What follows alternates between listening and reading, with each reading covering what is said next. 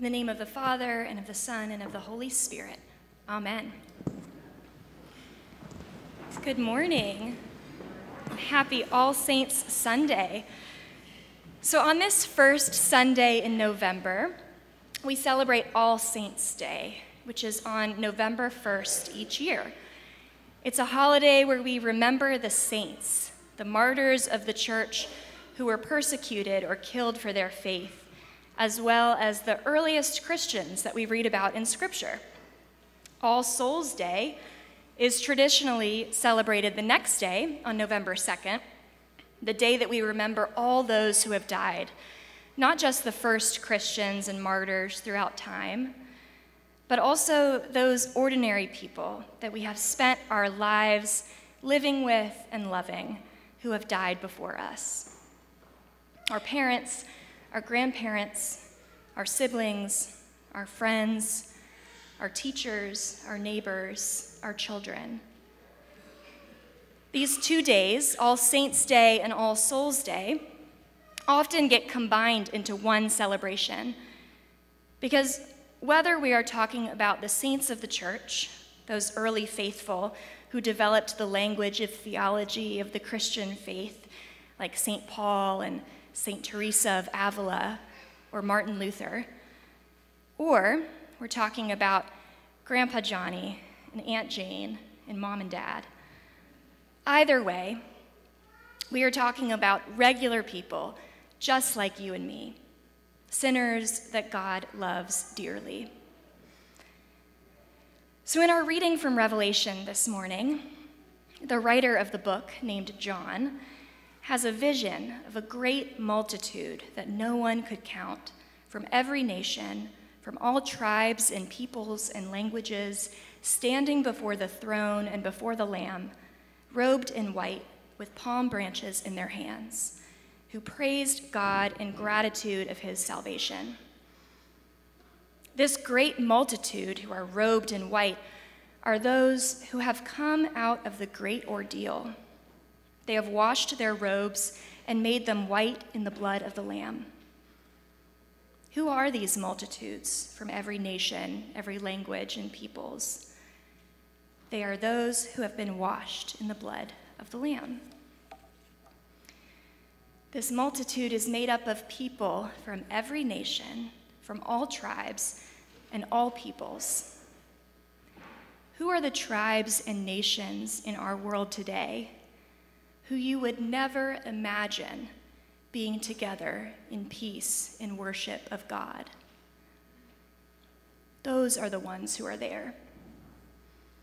And who are the individuals in your life or from your past who have died, who were difficult to love?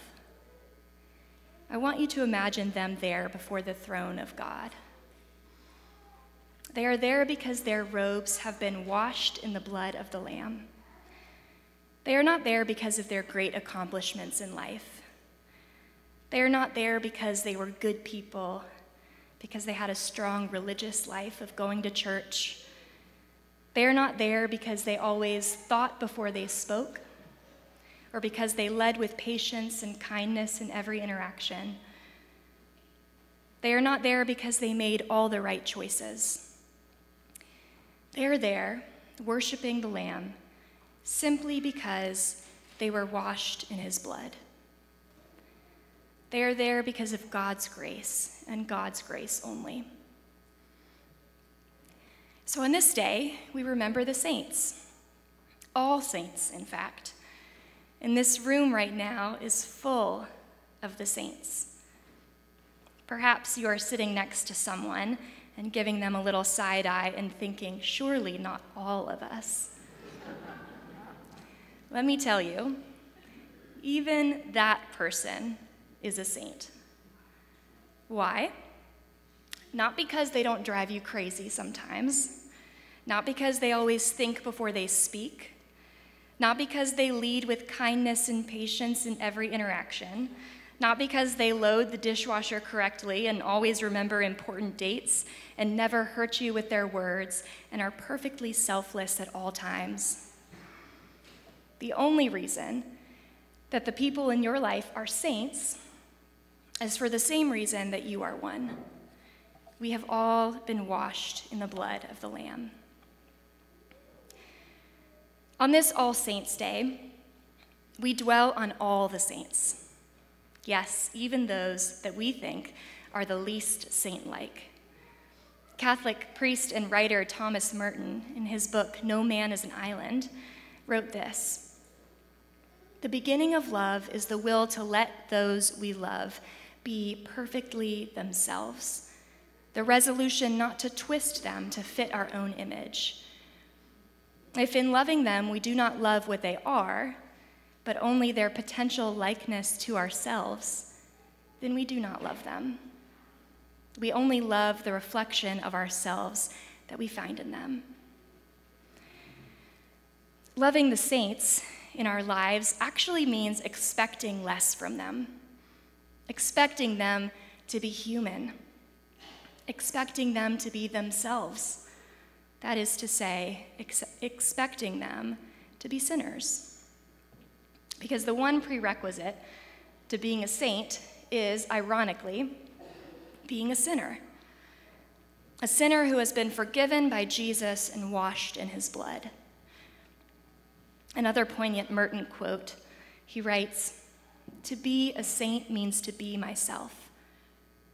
To be a saint isn't to strive for some kind of human perfection or to otherwise be anything other than who I actually am, but rather to be a saint means to be familiar with my true self, my imperfections, my sin, familiar enough to recognize that I need help from God.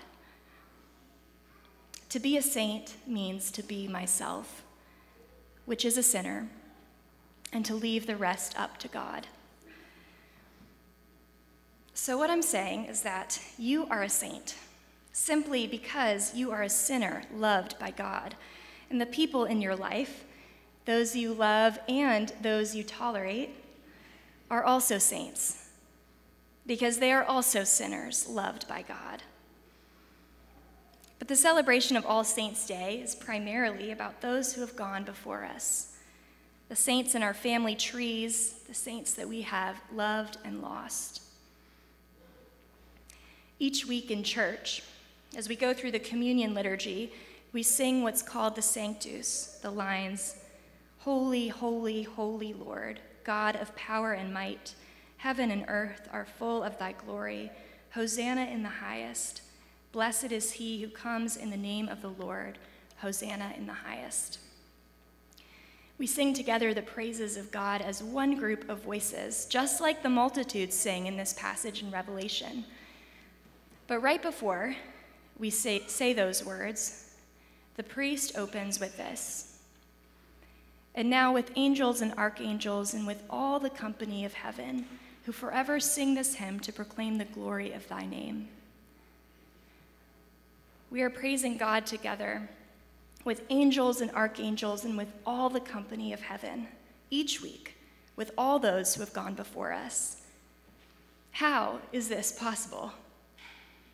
How is it possible that we can sing God's praises along with those who have died, who are no longer physically with us?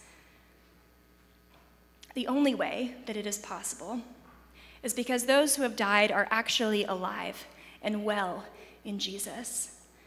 Because in God, eternity is present tense. The time is always now in God. You see, All Saints' Day is a day when we remember those who have died and we mourn them. But it's also a time when we recognize the reality of the resurrection that those who have died are with Jesus, which means that they are, in fact, alive. All Saints' Day is a kind of time bending celebration. Right now, we miss our loved ones. And yet, also, right now, we are with them through Jesus. We are united to Christ by faith. And by extension, we are also united to one another like this big web of saints, one big web of humanness, of sinners who are in need of God's forgiveness, of saints who are free to be ourselves, knowing that we are all washed in the blood of the Lamb. And because of that Lamb, who sacrificed his own life on behalf of all of ours, death has been defeated. Death is not actually the end. One day, hunger will be no more, thirst will be no more, and God will wipe away every tear from our eyes, from your eyes. And together with those who have gone before us, who have been washed in the blood of the Lamb, and I want you to picture who it is that you might be standing next to in that day. Maybe someone in this room, or maybe someone that you have lost and long to see again. One day, we will all stand before the throne, reconciled saints together, and sing Salvation belongs to our God who is seated on the throne and to the Lamb. Blessing and glory and wisdom and thanksgiving and honor and power and might be to our God forever and ever. Amen. Amen.